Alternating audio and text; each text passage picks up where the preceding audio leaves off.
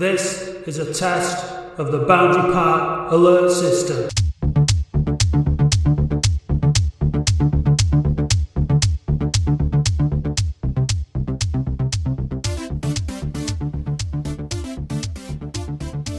Hello and welcome to episode 6 of the Boundary Park Alert System with me, Matt Dean. Now, there's no Oldham fans who wouldn't have loved to have been in the away end at Bolton on Saturday. Zak Dearnley firing in an injury time winner in the big League Two Lancashire derby. Absolutely amazing. It really brought home what we're missing out on during this pandemic. Those kind of magic moments are exactly why we go to away games. In the build up to the fixture, I got all nostalgic about going on boozy away days with my mates from back home because I knew it was going to be something a bit special. And I really would have loved to have gone. So I arranged a Zoom call with my brother Simon and my blues brothers Adam Holt and Tom Lynch, and we went on a trip down memory lane to relive some of our favourite away day moments. Some of the less incriminating and controversial parts of that conversation are coming up later in the show. Having said that, there is still some very strong language in that part of the show, and unfortunately, the sound quality of the recording isn't the best, so apologies for that. We'll also be hearing from Statman Tom as he previews this week's upcoming home games against Carlisle and Port Vale. But first off, I chat with Danny and Will from Push the Boundary about yesterday's much improved performance, and they also update us on their meeting with Trust Oldham a little bit about Barry Owen's 23 minute statement and the results of their latest and biggest survey to date.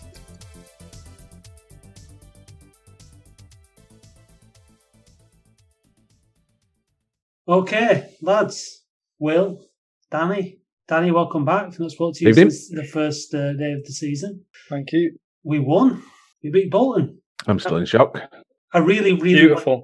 I really wanted to beat Bolton today because it's Bolton. We play Bolton at the Reebok. It's it's know, always good. yeah, Always good to beat Bolton. Exactly. If if the first win was going to, you know, we're going to lose, get one point out of the first five, and we're going to you're going to choose one game to win. It's as your first game. It's going to be this one, isn't it? The, you know, we couldn't have chose it better, really. Definitely. I mean, just thinking about the winner at the end as well, it's just a shame that there weren't two, two and a half thousand Oldham fans in the Oof. away end. It'd have been absolutely chaos, wouldn't it? It really is sad, actually. That it kind of brings it home a bit, doesn't it? And when you're losing games, you're not really, you- you know, it's like, well, whatever. But when you win a game like that and you win it in injury time, it's a bit of a kick in the tits, really. That, we, that there was no fans there. It would have been magic. And I guess, like with what we've been talking about for the last five weeks, five or six weeks, it's all been pretty much doom and gloom. So it's nice to, it is nice to have a, a moment of, I mean, and to be honest with you, it's not really gone to my head. I enjoyed the last. I enjoyed the goal. I enjoyed the game. I thought it was a good performance. I thought. I thought Bolton were really, really shocking. Like especially at the back, they were really sloppy, they didn't really create that many brilliant chances. I don't think did they? They, they did knock it about quite well, but they they look like they're going to be in trouble if they if they don't sort themselves out pretty quickly. But and when the goal went in, obviously I was delighted. It's all temporary. Deserved it though today, I think. Oh, I think we did. I thought we played well. I, I actually put a, a Mm. poll out just before the game asking fans if they thought that the squad was good enough to keep us in League Two, and I think it was something like seventy-two percent of people said no. I think we can take a lot of positives from today and think that there is hope. I mean, one one major positive that we've got about keep again going back to the keeping us in League Two part is we can score goals. Uh, we we look good going forward. Um, I mean, McAleny uh, missed about four or five, didn't he today? But I suppose he's still there to, to obviously have them chances. Player. Yeah, great, great signing. You've got Bahamboula that I don't think he knows quite himself what he's going to do. So how defenders work him out, I'd have no idea. And then obviously Rowan and Dearnley, you, you you feel that there's enough goals in there to get you enough points. It's just whether you can keep them out at the other end, I suppose, isn't it? Yeah, but I mean, he did really well for that goal at the end. Did he? Got the ball well inside his own half, like took it all that way. Bolton defenders made it very easy for him. Like they, Yeah. they backed off him, and because uh, there was a moment where you're thinking, "What's he going to do?" Uh, I think the lad said in commentary, "There's, there's, it's three on two or whatever it was. I can't remember, four on two or four on three or something." And you're wondering, "What's he going to do? What's he going to do?" Because you were expecting some pressure on the ball, which just never came, and he just kept going, kept going, slotted it into the corner, and it was, uh, it was really nice to see. It really was.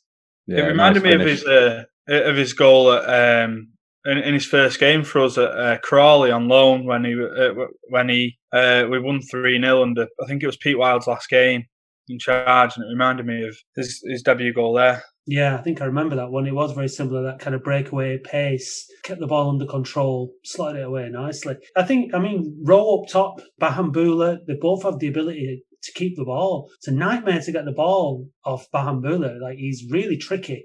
When he gets it, he very rarely gives it away. And so when we, we've when we've got that outlet there, and we can keep playing in, in, in the top third of the pitch, it's making a big difference. Also, when we're playing up there, we're not having to worry Yeah. about keeping the ball at the other end. So he seemed to uh, he seemed to fade a bit, so substitution was good. On the 85th minute, you, you you're wondering how much how much impact is Dearnley going to have? He's you know he's not coming on for very long, but he he did enough, didn't he? yeah, it's exactly what you exactly what you want from a substitution, and it like Brian Clough said, it only takes a second to score a goal. So really, really good. I think I think there was some real positives today. I thought that lad Jameson came on, did well. thought um, Barnett did. Was it Barnett or Barrett? I can never remember. Left back. Barnett, Yeah, yeah, back Bar- he, he- Barnett, he did he's well. good. Yeah, Yeah. he looks like a, he looks like a good player. I think going forward, we're definitely a threat, and I think that was to me that was the best combination up front that I've seen with um, Rowe, Bahamboula, and Michelini. I thought that, was the best. I think what hap- what helped today. I mean, I, I've slagged him off in the past. I know Garrity had a good game, and I think I think a lot of that is to do with having a defensive midfielder behind him, so he doesn't have to do do the defensive stuff, and he can go forward. The amount of times he was in the box, Yeah, um, look looking to score, you know, getting a move in there. and scoring. he got the Yeah. goal. Yeah, Yeah, so so I think that's probably his his, his preference is having having someone defensive with him. Whelan, I didn't think he, he did much today, but well, obviously didn't need to, and then he was brought off at the right time as well. Yeah, I think the first eleven could be good. I do. Uh, going back to my point about the um, about the squad being good enough to keep us in League Two, I do worry about the squad, the, the the strength of it, the depth of it over a long, hard season. I definitely think that there's grounds for optimism that we might have a good first eleven, maybe a good first 12, 14 to, to work from. But I think once we once we start getting the injuries and the suspensions and all the, the usual stuff, then we might struggle. So Mm. you know, today is a, a good day. We've got our first win. We beat Bolton. So Yeah. there's a lot, of, you know, I'm positive, a lot of positive performances. But in terms of the squad, I'm still I'm still a bit dubious about whether it's strong enough to last the season. especially fitness wise as well. Um, I think from the off today, we were closing Bolton down. We were doing a lot of closing down, doing a lot of running around, and you know you could you can do it for the first few matches if the fitness is there and we work on fitness and we can keep that up, then that's good. But you know the, the worry is if if we can't keep that up and we start losing some of the fringe players, you know that's that's for down the line. I mean, the, the the games are going to come thick and thick and fast now, though, aren't they? Because we've got Saturday, Tuesday for God knows how, how how long now. And like you said, that's where your squad will come into play. And I know it's the same for everyone though in in our division and and how their squad rotation and maybe picking certain players for certain games may well work out. So it'll be interesting to see how how the squad pulls together and plays its part in obviously the, the next well eight weeks or so. That's going to be probably 15, 16 games or so is going to be quite tough on the legs, I should imagine. Definitely, and, and, and like you're saying about the press, the high press, putting teams under pressure, not letting them come on to us and put us under too much pressure where we make the mistakes, and, and, that's a hard that's a hard game to play. It's very tiring on the on the front lads, but I think that's I think that's the way we need to go. I think we need to start playing higher up the pitch. I think we, we, we need to start pressing and putting defenders under pressure. Defenders at this level will make mistakes, and we know that we've got Rowe at the at the edge of the box. He's always looking to to pop one off, Any you know any defender makes a mistake at the edge of the box, and he'll have a go. And McAleny likes to have a go, and Bahamboula. There, there's there's players up there that if we press and force players into errors, that we'll get goals. I think we are just going to have to outscore teams this season. I don't know what you think about um, what Harry had to say about Wheater. I know we talk about this every week because it's still unresolved, but there's been uh, a lot of chatter on social media about what he had to say about the Wheater situation. What's your uh, thoughts, lads? I, I think he's making himself look a bit silly, really, when the club's already come out and said that he's not in the first team plans. So we've got something official from the club, and then Kewell's coming out and saying, "Oh, you know, he's not fit, and he's had COVID, and and all of this, and you know, he had his injury." But we already know from the club that they're not letting him play. So why not just say that? Danny, why not just say that? What do you think? What, why do you think he is saying what he's saying? I, I, I, genuinely have no idea. Uh, once the once the statement comes out, people then have got to choose whether they accept it or they don't accept it, whether it's right or whether it's wrong. But they, have come out and told everyone that he, he's not available for selection, which uh, again is is baffling.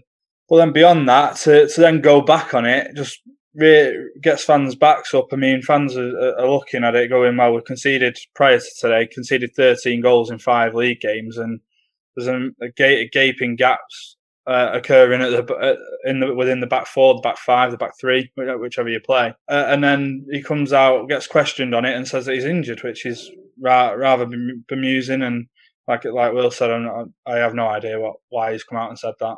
That's all.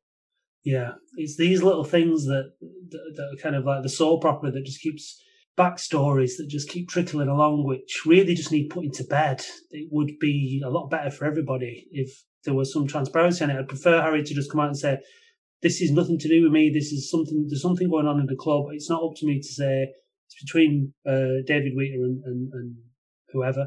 And just be honest about it and say, "I'd like to have him in my team or whatever." But trying to spin it like he is is. Uh, yeah, it's, it's not good for anyone. I mean, when it's happened previously, I mean, I remember it happening under with uh, Jack Byrne under Frankie Bunn, and and Bunn was asked about it, and he said, "Oh, it's a disciplinary issue that, that's above my head. I, have not got a say on it. And if if and when it becomes available to me, then great, uh, and I can I can use him at, at, that point. But until then, he's not available.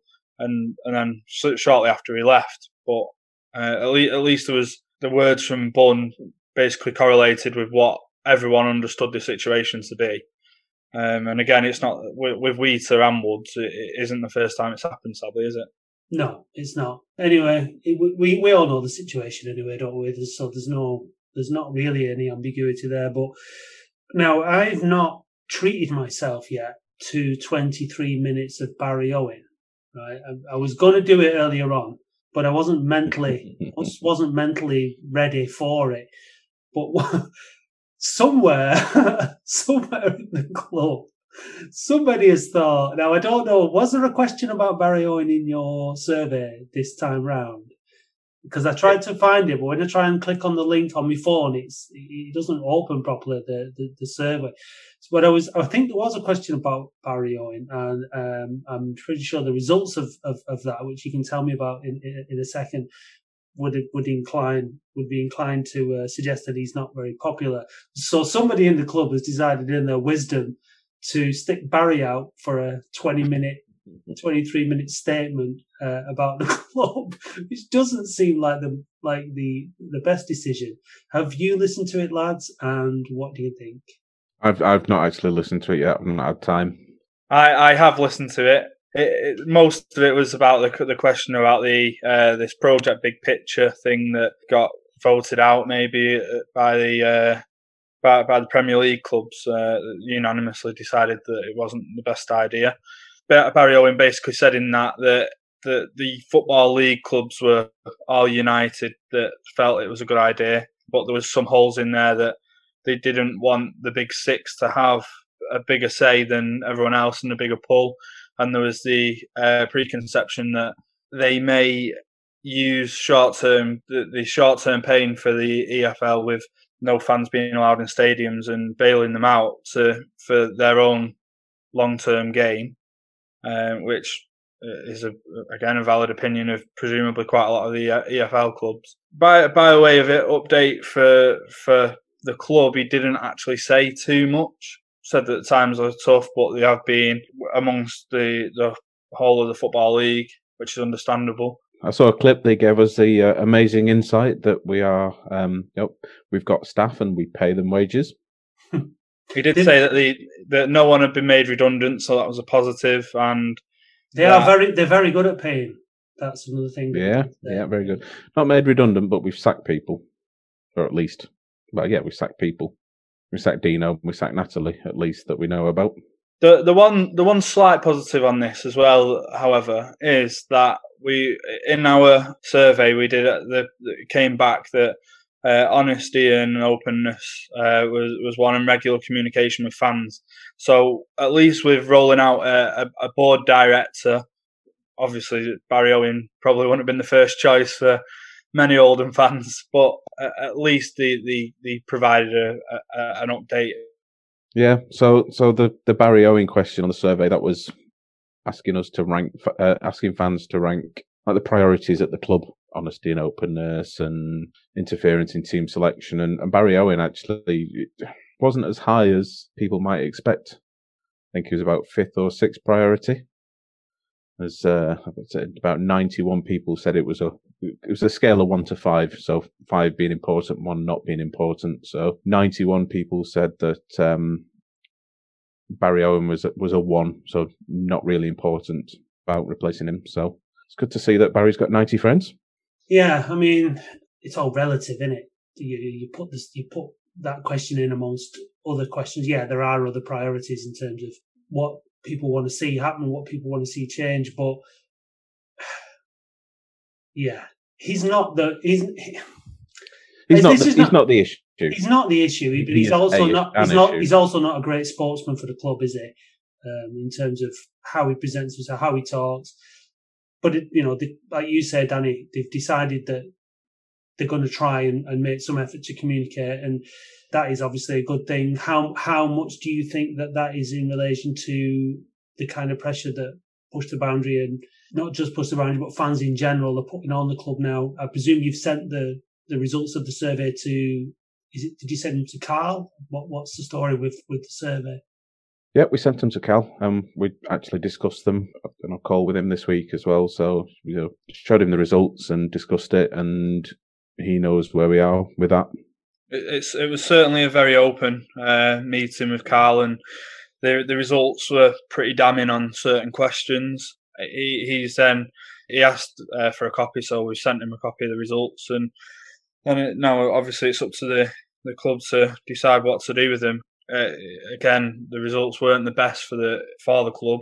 But to be fair, being 92nd out of 92 at the time probably didn't help. I uh, don't think it'd have changed it too much. That said, that being said, but yeah, it was an open conversation, and hopefully Carl will take that away and, and, and certainly look to implement some changes that we, we can benefit from from that survey as well. And yeah, that's the thing. It's like, yeah, Carl's come in. He's new and he's got he's got a job to do, and have to give him a bit of time. But the club also have to understand that this is nearly three years into Abdallah's time here, and just because Carl's come in as a new guy to, to try and make changes, you can't take can't just say, okay, well, Carl's in now, so we we're, we're not going to do anything. We're going to wait and see.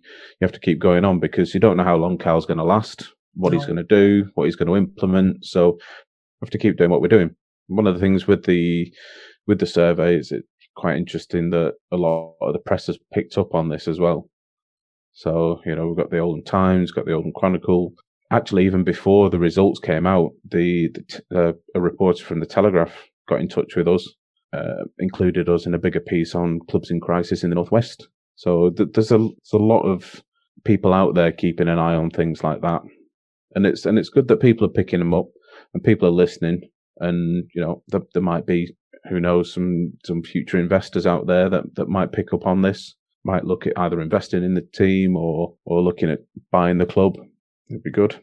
I mean, it, it, has been quite a busy week for ourselves, really. To be fair, um, mean, we had that that, that meeting with Carl, uh, another day, uh, Adam and Steve were on with uh, a on a webinar. I think the trust were on on there as well um, with the FSA, and that was to discussing stuff regarding where the where teams are at in in in England and and across the EFL. That was a clubs um, in crisis thing as well, wasn't it? Yeah, and they mentioned obviously prior to COVID that Oldham was one of the clubs in crisis. So obviously it predates COVID, but with the with the uh, the issues uh, that have been going on. Um, and then we had a, a meeting uh, with the with Trust Oldham on uh, I think it was Thursday, which uh, allowed us to just see where they were at with their new with the new board and and see whether what what their what their next steps were, what our next steps are, and and just to see where we can make progress. On, and, and how did that, so? How did that go? And what was the what was the relations like between you both? Are you on the same page? You, are you seeing things in the same way? Was it positive? Give us a bit more detail. It was positive, yeah. We had a catch up with Jason Flynn and Paul Hughes, chairman and vice chairman. I think Paul is now. They've just come off the back of their their first meeting at the weekend. Yeah, it was positive. We we want to work together. There's obviously things that they need to sort out themselves, and there's probably some things that they can't really put their name to that if we do something. So, uh, you know, down the line, if, if things start to get heated and th- things that we do, I think they still see a big value in having a foot in the door at the club and having a relationship with the club. They are still working on the memorandum of understanding with the club, and they've not uh, appointed anyone to, to take over the, the seat on the board.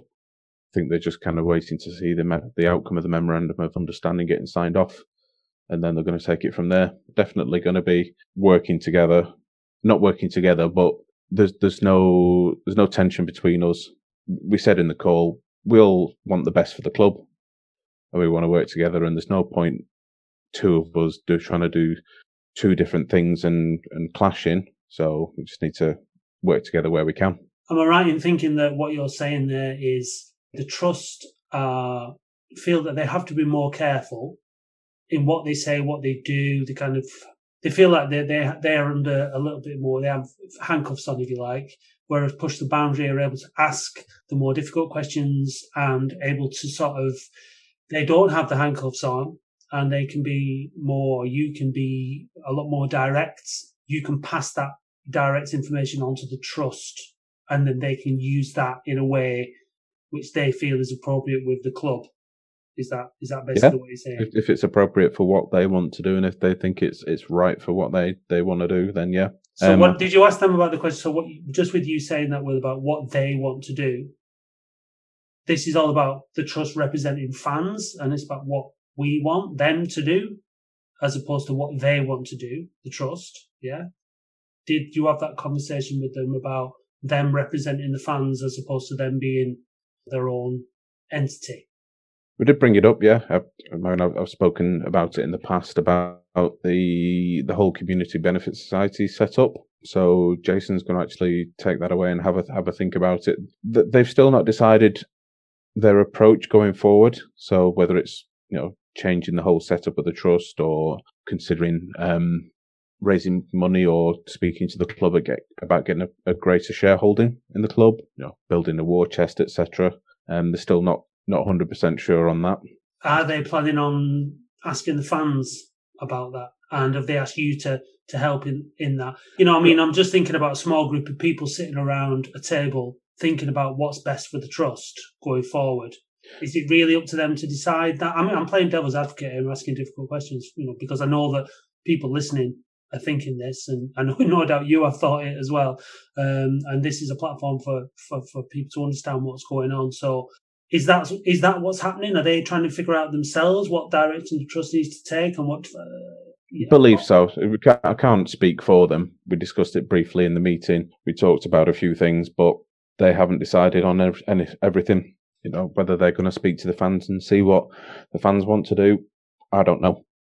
It'd be good if they did, but yeah, that's on them to to decide going forwards what was made clear during that meeting was obviously they they'd just come off the back of, like Will said before, the EGM and the the uh, reforming of the board. I think, like Will said before as well, that they'd had their first meeting about three days prior to speaking with us. Uh, so I guess that we'll just have to wait to see what was discussed at that meeting come out in, in the form of board minutes, uh, and and hopefully they can see where they can move forward and uh, and like Will said, hopefully touch base with the fans and, and see what direction they that of travel that they are are going to go in. They need to do they they need to do something to get fans on side, and, and we did say that they're going to have to have to do something rad, either radical or make some massive steps to to get a lot of the fans back on side and believing in them again. Because if if they carry on like they have done previously, the trust in the trust isn't there at the moment. So they, they need to do something to get the fans, and they have the shareholding. How much value that that has, I don't know, but it it does get them the foot in the door with the club. They do have some rights to view accounts and things, but we don't we don't want to lose that shareholding. So we want what's best for the club. We want the trust to do well, but they have to change to uh, to get people on side.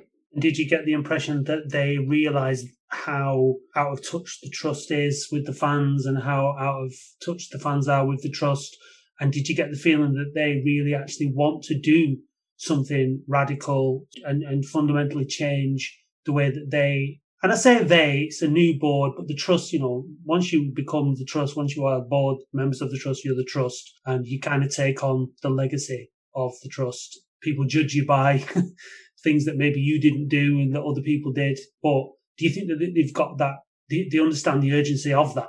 They acknowledge the fact that what they were taking on um, a few have been on it before the EGM, so they they know how the trust works and where they need to become better. The proof, I mean, the proof will be in the pudding anyway, won't it? Really, but they did they did acknowledge where where the trust are at at the moment, and I suppose you couldn't say much fairer than that.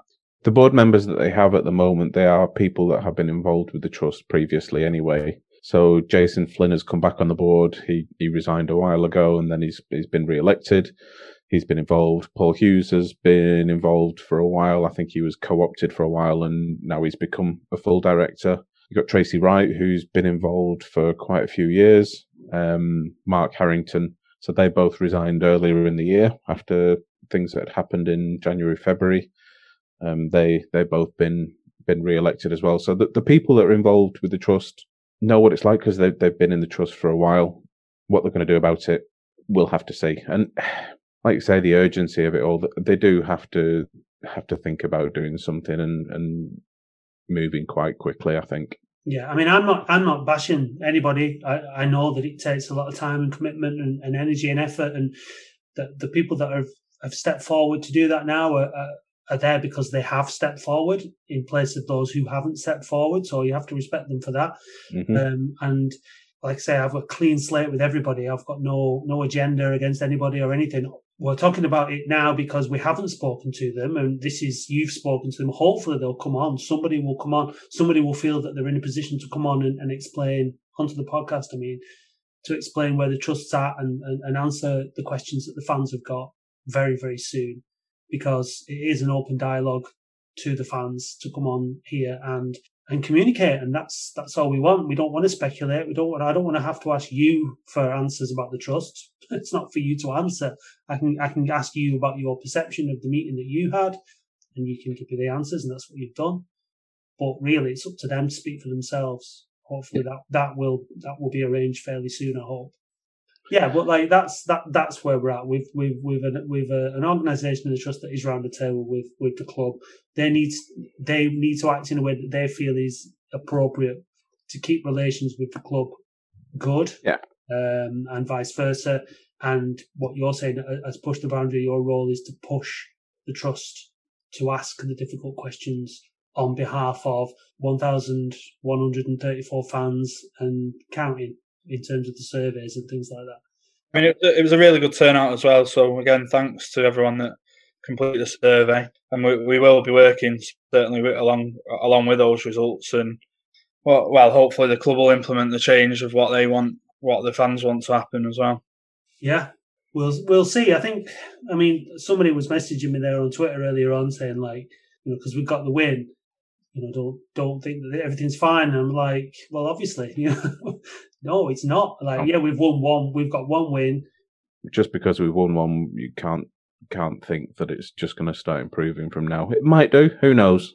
But listen, Will, we could go on a we could go on a four match winning run now, bang, bang, bang, and then you think great. But then we could go on a four, five, six match losing run because that's this is what happens at this level of football. You, you, you tend to find that you'll go on a bit of a run, um, get a few wins or whatever, and then you're going to and lose it. You know, so it's going to be like that, chopping and changing through the season. Like we said already, the squad is going to be put to the test, and it's going to be a long, hard season. I think it is important to differentiate what happens on the field and what happens off it. They, they do go hand in hand to a degree. Uh, you, you, generally see everyone pulling in the right direction where clubs are, are promoted. Everyone, and that, that goes from behind the scenes as well. But re- results hide hide or highlight what what the big picture is off off the pitch. Really, I mean, we've seen, for example, you, you could go back to uh, like Bury, for example, that they got promoted in the in the season prior to being kicked out uh, of the football league, the, the the same questions couldn't or wouldn't be asked when a team's first, second, third in the in the foot in in that division. So their their results probably didn't help them in the in the long term, but it is imperative to to differentiate what's going on on the pitch to off it. Certainly tonight, we, we should all be celebrating with a beer, a glass of wine, and and enjoying our win over Bolton because it's uh, our first away away win, away league win at Bolton since 1982. I know we've won there in the uh, FA Cup quarter final, but regardless of whether fans are in stadiums or not, it's still a, a, a nice win. On the back of that last minute winner by Zach Dearnley against Bolton, it's time to look to Tuesday night and we will be facing Carlisle, a team that are in great form, just like Morecambe were when we played them. Carlisle have won their last three league games and currently sit third in League Two. 12 points of a possible 18 shows that they're a, formidable side, but actually one we've already beaten this season. They've scored 7 goals this season in the 6 games they've played in the league, and they have averaged 17.3 shots per game, 5 of which have been on target. 7.2 shots from outside the box and 9 shots from inside the penalty area per game show that they vary their shots and how they like to play. The top scorer this season is Jon Mellish, a centre back or holding midfielder. He's scored three goals in the six games this season. And they also have former Latics player Lewis Alessandra, who scored one goal and one assist this season. They're a team who seem to not enjoy having the ball and like to catch teams on counter attacks, with only 47.9% possession on average and 59.4% pass completion. In terms of the strengths that Carlisle have, they love set pieces and counter attack and are very good at aerial duels, predominantly a big side. However, they do not like keeping the ball. This could be something that benefits the Latics as they have kept the ball more than the opposition in the last four games. With both teams looking to utilise wing players and fast attacking moves, it could be a very interesting and well matched game Carlisle like to play a 4-3-3 formation in games, which shows their counter-attacking play is one of their strong assets. It's a formation that is not too unfamiliar for Oldham, as they used this against Bolton on the weekend, bringing in some new players. It ended up paying off, with Carlisle seemingly over their bad start to the season and now sat in third. It will be an interesting game as the two teams who faced off in the Carabao Cup first round have gone in opposite directions. One of the standout players for Carlisle this season has been Gime Touré, the forward who's been played mostly on the right wing, has two assists this season, and with Lewis Alessandra down the middle, he's been always looking to feed the ball into him. With Oldham having a, fast, pacey winger themselves in Bahamboula, it could be an interesting game to see which of the two forwards come out best and which team ultimately comes out on top.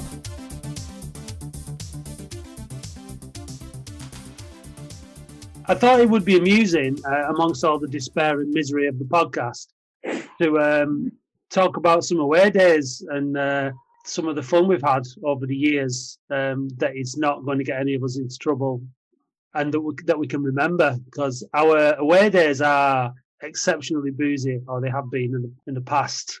Very very boozy affairs. Meeting at Piccadilly train station for a for a pint at ten o'clock. Get the cans in from Sainsbury's. You'd always see some other Oldham fans, plenty of us there. Get on the train, and away you go. Don't you just miss it? Don't you miss it? Talking about it. I don't have I don't have any other excuses to drink in the morning. no, so I'm that. Great times. You know, when I'm thinking back, uh, the, the, one of the, one of the most memorable things that comes to mind, Adam, you weren't there, Tom, unfortunately, but it's when we went to Barnsley. You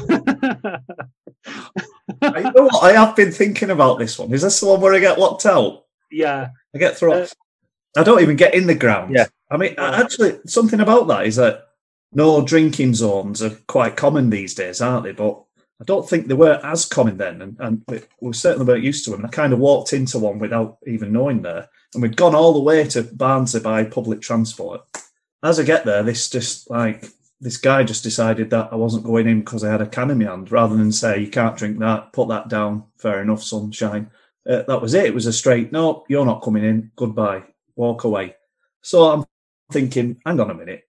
I decided that I would get round this by keeping my head down and going in the home end and just watching the game there. And I thought I'd, I'd, I'd go around the corner, change my dress, as in not my trousers, obviously, but swap my top so I look different, different, slightly different. Head back in, totally different turnstile. As I'm going in, pay my money, same guy somehow has ended up on the other side of the ground. Goes, well then, that were a waste of money, weren't it? And threw me out with about two other blokes. Unbelievable. Yeah, I had to uh, spend the rest of the day in a pub somewhere. Yeah. You were absolutely shit faced. Like we, we were all really pissed. You were bladdered. Uh, you were, I remember that there was like a big hill that you walk That's over down to the ground, and we were walking down the hill, and we were all bladdered. Hadn't we been walking around the centre of Barnsley with Yorkshire puddings on sticks and Yeah. dressed flat caps and We, stuff? yeah, we all had flat caps on with scarves on, and we had these. Adam had made these Yorkshire puddings on wires, and we were walking them around Barnsley like they were like they were little dogs or something. like, whoa, come in and going up to it. Oh, he likes you, things like that. weren't we? And then we went into this. We walked into this one pub, and it was fucking full. of Barnsley. We walked in, and the, the bastard just went, "I don't think so, lads," and like just sick. pointed in the other direction. Two policemen just stood at the door, weren't it, as you get in? And they were like, don't think so, lads. Not the place for you, this. No. I think we saw the error of our ways eventually, didn't we? We thought this is a bit unwise. This we're going to get our heads kicked in if we don't. Uh, But didn't Adam end up in the pub with the, the psychotic Barnsley fan that Yeah. like hit everything that wasn't Barnsley, made best of friends with him? And then we turned up at the pub and it was like, oh my god, it's a bit fucking edgy in here, isn't it? yeah. We, we, when we went back after the game, we went into the pub where. Adam were, and Adam had made friends with these like absolute lunatics who were barred from the ground. Sitting there, and one of them was like a time bomb waiting to go off. Wasn't he? He was absolutely mental. And like we are all too polite to leave, and we're sitting there having drinks. Like I don't know how long we stayed for, but it was it was rough, wasn't it? They're good though, they were alright in the end. They were all right. Yeah, they, were- they were all right. But there was just that there was that one Begbie like train spotting type, wasn't there? He was just like he was just like everyone was that. What he's going to glass one of us in a minute, any minute now, like. But yeah, we got we got away unscathed though, didn't we? It Doesn't matter where you go, don't matter whether it's an Oldham fan or, or an away fan or a home fan, there's always a Begbie. It might even be Adam. Yeah. I tell you what, Adam, you're one of the most incoherent people I've ever met. Like some of our away days, some of the states that you've been in. This was back in the day when you used to drink Stella before you realised what it did to you. What's your favourite away, lads? Favourite- Favourite what? Favourite away ground or Yeah. favourite away trip that we've done? Either or. Forest away in the cup was a a rather belting day, I think. Yeah, that was a good day. That was debauchery, a lot of fun. You know which Forest trip I enjoyed? Do you remember when we got beat 3 0 by Forest? We got absolutely murdered. We, we all went. It was rubbish. But the Oldham fact we sang all Oh, yeah. the way through the game. Mm. Like we were hopeless and we, we all knew it was a dead dead cause, but we just didn't stop singing the entire game. It was brilliant. I remember that. That is that is a rare and very odd moment of satisfaction walking away 3 0 and having a good time, losing 3 0, having a good time. Yeah. I remember that though. yeah. yeah. Everyone was determined like to just enjoy the day. Won it 3 0 at half time. Is that why? Because we got we just got pumped in the first half and then everyone just carried on getting drunk and the second half was just everyone singing. I think I remember Yeah. that. It was a very, very it was like everyone was just hell bent on getting bladdered. It was a very drunken away and it was really, really good. I think um I think my my favourite away trip, and it, it's this this is almost too obvious because it's in the most recent past, but I think the absolute despair that we've had in the last 10 years, if you sort of overlay that despair with how ridiculously euphoric Fulham was, Mm. I actually think it's Fulham because out of absolute nowhere, with a caretaker manager with no experience, we went and won a Premier League opposition on a beautiful day in West London. I think of all of all the great trips, of all the great results, that one just stands out. Just because it was it was proper magic. Everything about it. It was. And we got down to London the, the night before and we had too much to drink the night before. We did we did have was it Prosecco and Bailey's coffee for breakfast, I believe. That was that was absolutely god awful rough that morning. It was horrendous, but it got better as the day went on. Yeah, no, it was great. It was it was a it was a great buzz that day. It was well, I mean, being at a big ground like it was full. I think it kind of gave you that for me, and it gave you that belief, didn't it, of what Oldham could be again in some respects. Like however, what were it, four, five, six thousand or whatever had gone down there. Yeah, it was just like the old days, just just raucous and fun, and just loads of people happy, having a laugh and enjoying the football. Which, yeah, like you said, Tom, is very few and far between these days, isn't it? I think. Do you know what though? I think for me, it it doesn't. It didn't actually make me think. Oh, this is what it could be again. It was more the fact that it was just at that time and now there isn't much hope. So it, you, you're in the doldrums. You've resigned yourself to misery, and then you go and get a result like that out of hmm. absolute nowhere. And it wasn't just the result. We played them off the park. Like that Missilou completely ran the show, didn't he? He was just unreal First half, he was just so good. I couldn't. unplayable, like end to end, like beating men, winning the ball back, and you just thought, "What the fuck is going on here?" Like this The is just bizarre watching it, but Like it was save- magical. Yeah. The save penalty just had everything, didn't it? Oh, because it was Oh, never yeah. a penalty. It was the softest penalty you've ever seen. So to save the penalty and then go down the other end, what 10, 10 minutes after and score the second, yeah, Yeah. you The thing was with it as well is it, it felt like things might turn around at that moment, didn't it? There was there was some hmm. optimism. It just felt like there was maybe a chance things might just click from that point because that's what football does. It gives you these false senses of security, these moments of euphoria where you think maybe this is the the catalyst that we need to like to boot, move forward. And obviously it wasn't, but it was nice to feel that it was for a little while. Yeah. Anyway, I want to try. I don't want to. I don't want to get down by talking about how bad things are at the minute. I want to. Uh, I want to relive some more uh, happy away day memories. I think one Uh, of the good I remember was Sheffield United away. Oh, We were Coochie. 3 0 down at half time, 2 0 down at half time, was it? We all went down for a whiskey bovril. That, Oh, a that, good, that was a mate. That that was a proper comeback. I didn't go to Yeah. that one. I didn't go to that one. oh, That was that was like last minute, wasn't it? Was it a Coochie penalty? yeah, I think so. I can't remember. It was, it was the Bovrils had done me in big time. Yeah, the Bov- the whiskey Yeah. Bovril right in, on it? Come back up from half time, and it was just a whole new game, wasn't it? it's a whole new world. Yeah. We do fall into that category of people that, that very rarely remember the football after we come back from these these days away. They are. Usually the football spoils it, doesn't it? That's the problem. Like It being an older, does, yeah. It often does spoil it, yeah. the more numb you are to the football, usually the better it is. But then obviously you get the odd game where you win, and it's like, oh, did we win? Uh, I don't remember that, but it was a good day out. I'll tell you what was a good result uh, and a good day out was uh, Leeds away. But was it um, Happy New Year? Um, yeah, New Year's Day, wasn't it? You left the ground, Matt, shouting "Happy New Year!" in a, in a bunch, of, you know, thousands of the Leeds fans. Yorkshire. three points. That was quite brave, Matt. I've been very impressed with your uh, your podcasting. I think this is, you know, it's it's an honour for us all to be on here because I think you're doing great great things with it. But I think it's worth just telling your listeners a little bit about Matt Dean, the away day character, the provocateur.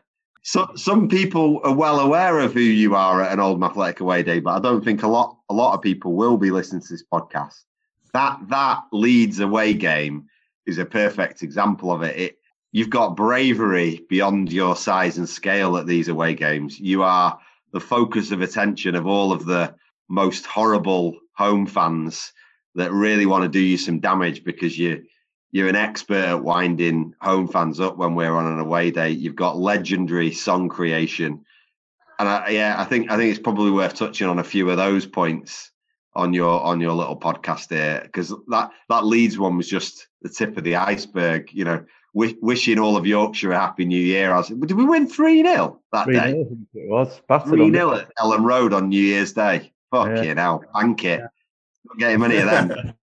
Yeah, it was good, wasn't it?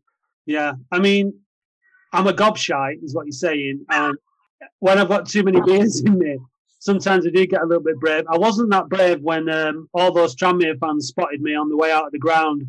And we had to make a make a beeline into the Mersey tunnel in a taxi to get away from everybody. We got, yeah, I, I lost my bravery then, I'll be honest. There he is. Yeah. There he is, get him! Shit. I'm only into verbal warfare. I'm not. I don't want any physical violence. It's not my style.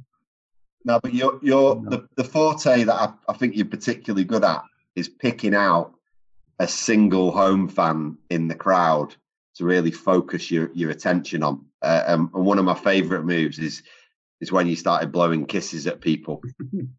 I just just really hammering one person in the crowd, and then when they start to get wound up and start, you know, offering you out and all that, just just blowing kisses at them. That's what I just love that. I mean, I There know he you- is. but then that's all part and parcel of it, though, isn't it? Winding each other. I mean, that's how you get an atmosphere. You need to have a bit of banter between. Like that's why I think at at Latics now it's a shame that like the away fans and the home fans are at opposite ends of the stadium. It's, it's better when you you know you're right next to each other in the stands and you can you wind each other up. Fleetwood that January in um, I don't know what year it was. It, it was fucking freezing cold. It was me, you, me, Tom, and Adam. Coldest I've ever been. It was so cold, hmm. wasn't it? It stood behind the goal. I think we won anyway. Carl Winchester score a late goal. I think we won 2 0. But we got our chant in the in the Oldham Chron. Cod's not sustainable, pies are sustainable. Cod's not sustainable, pies are sustainable. It was in the Chron on the Monday. It was buzzing. Coming, coming back to your your kind of presence at, at away games, that that's kind of your calling card, isn't it? A random song that starts with just you singing it and ends up with four or five other people singing it. And on, I think on that day, ended up with four or five hundred people singing it, and it was quite funny. Yeah. Norm, normally, people are just going, "The fuck are they going on about these?" lot?" Exactly. I know, yeah. It's on another it's on another level sometimes our chanting, you see. It's just Mm. like I think chanting is is like exaggerating a bit as well. Like it's usually, it's usually just four or five of us singing something really fucking abstract, and then everyone else looking at us going, "What are they drinking?" yeah. What you mean, like um, only here for the Bon Jovi at uh, MK Dons? There you go. There we Yeah. go. That was the low. That was the low point of uh, of of my Oldham away day travels. I'll be honest, but but the artifact of that was one of the best songs that Matt has ever come up with at an away game.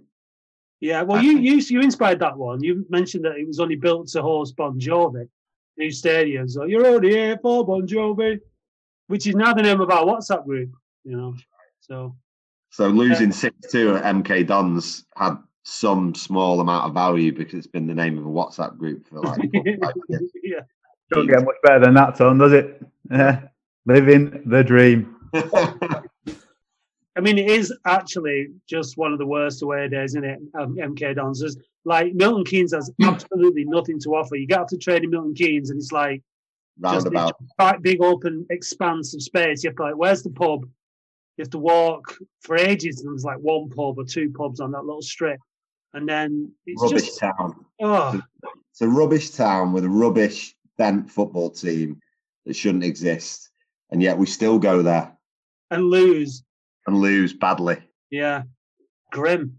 Not to mention that the train station is absolutely terrifying. Those trains come flying through at like 200 mile an hour on that little platform. It's horrendous. There's nothing good about Milton Keynes at all. Move on then. Yeah, yeah. Move on. I mean, like Fleetwood, at least it's got uh, little and large, Well, isn't it? not Well, bad, wasn't it? But Fleetwood. I can't believe we've not. Was it Sid Little or Sid Little, wasn't it, when you went to Fleetwood? Yeah, Sid Little's pub. I got a photograph with Sid Little, and um, I'm sure loads of Oldham fans did. But I've never, I've been never been so impressed by someone's professional smile in all my life because he was such a miserable get. He was like in no mood at all, and then like the photograph, it looks like he's having a great time. Um, he, he, he just turned it on like boom, and then he was like off again. This is a test. What about Millwall? And a lot of people get put off going because of the reputation and because it's quite scary down there and you're walking through quite a sketchy area. But you're in London, you're one stop on the tube from London Bridge. So you kind of get you get into London, you have a few beers in the best part of the city to have a few beers. And then you're at you're at Millwall in one tube stop. But I think it's a great away day. I remember being there, I think it was a Tuesday night. I think it was a Chris Taylor 94th minute winner to win 3 2 on a Tuesday in winter. That is among the most scared I've ever been in my entire life. Because there's only one thing happening when you get an, a last minute winner at Millwall, and that is people are angry. It, it says it all at Millwall where you've got a covered a covered walkway from the away, away end to the tube stop because there's that many bottles that get chucked. But yeah, but you uh, all end up on the same tube anyway, don't you? So it don't yeah, really you matter. do, yeah. They're very Yeah. rowdy on that tube, aren't they? Very round, very raucous. raucous. Yeah, not like us. Well, No. that's one of the things I was going to was going to mention actually was like the train home. Like we're we're always very like on, on the way down. We tend to like if we're sharing a table with someone, we'll we'll offer them a drink, and we tend to you know we've made some nice friends like you know middle aged women and stuff like that. As on the way down, and we've got chatting to, and you know it's pretty civilized on the way down, but on the way back, it's obviously not quite so civilized because there's plenty of Oldham fans on the train that have been drinking all day. I think on the whole they're pretty well behaved, but there's always one, and it was I was reminded of um, that lad who quite I think a lot of people listening would know him, but I don't know what his name is, but he's all right, like he's sound, but he was really, really, really, really drunk, and he was being really, really, really annoying on the train. And we got to Stoke, and he stood up, and he's like beckoning his mates, like it's time to get off, it's time to get off now, like get off now. Nobody said anything. he got off at Stoke, and then the train went on. Everyone was like, "Hey!" He thought he was in Manchester, and he got off at Stoke. It was hilarious. But all his mates let him get off because he was being really annoying. It was really funny. really funny. And the whole the whole train kind of settled down afterwards. because he wasn't on it anymore?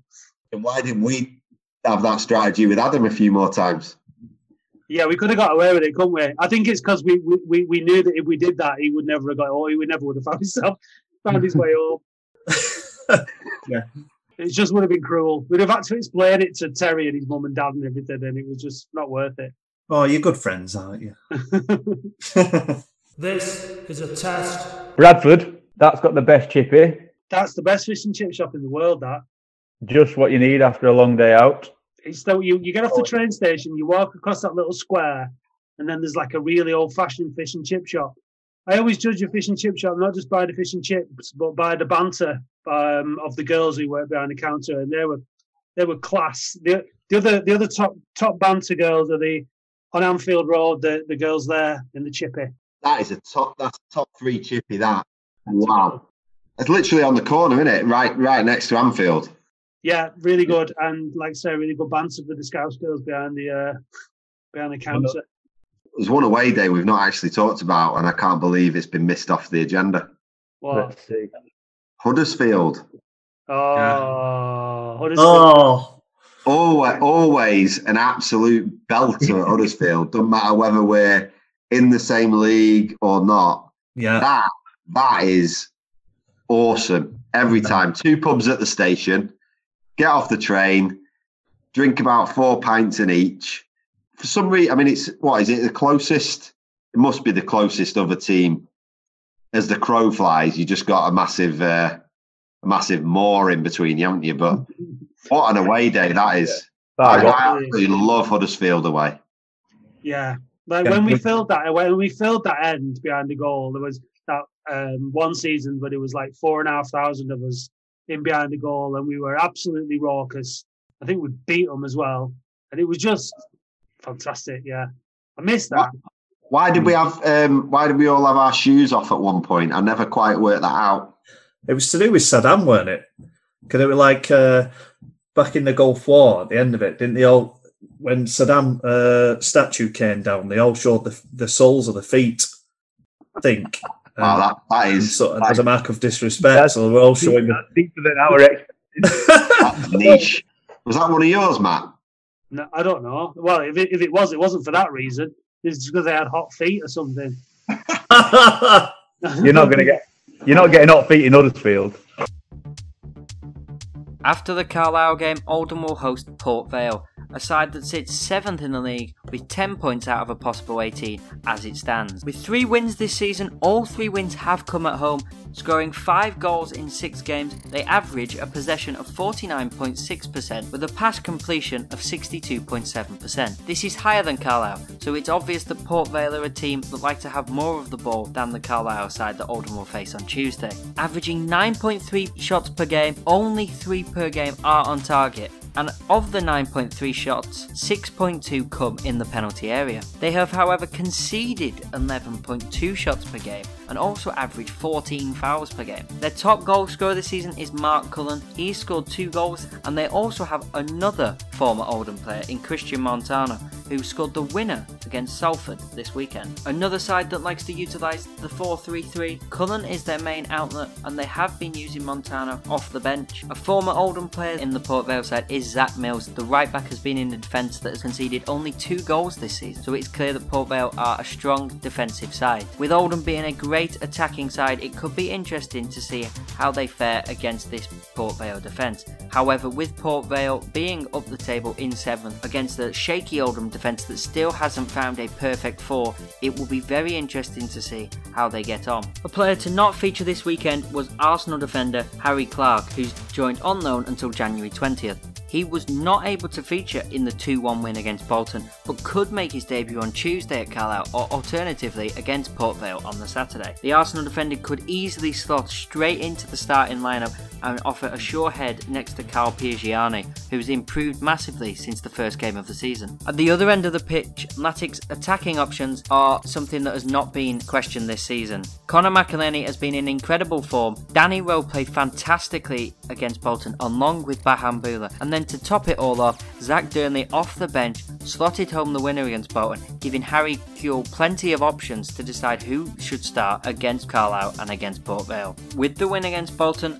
Oldham have now surpassed Bolton in the league and now sit 19th as opposed to the bottom of the league 24th they sat before the game. With a win against Carlisle, it could see Oldham jump as high as 15th with results and goal difference going their way. And then a win against Port Vale could even see them jump up to as high as 8th, overtaking Port Vale if they lose their next two games.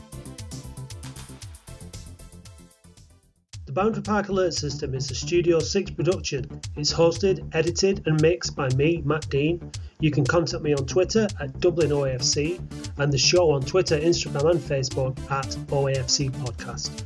Our email is bpalertsystem at gmail.com for all your voice messages. And please, if you like the show, do review and subscribe on whichever platform you listen. If you'd like to know more about Push the Boundary, you can visit their website pushtheboundary.co.uk and follow them on Twitter at PTB underscore OAFC. The title music for the show is by DJ and producer Starion, and you can visit redlaserrecords.bandcamp.com for more information. Thanks for listening.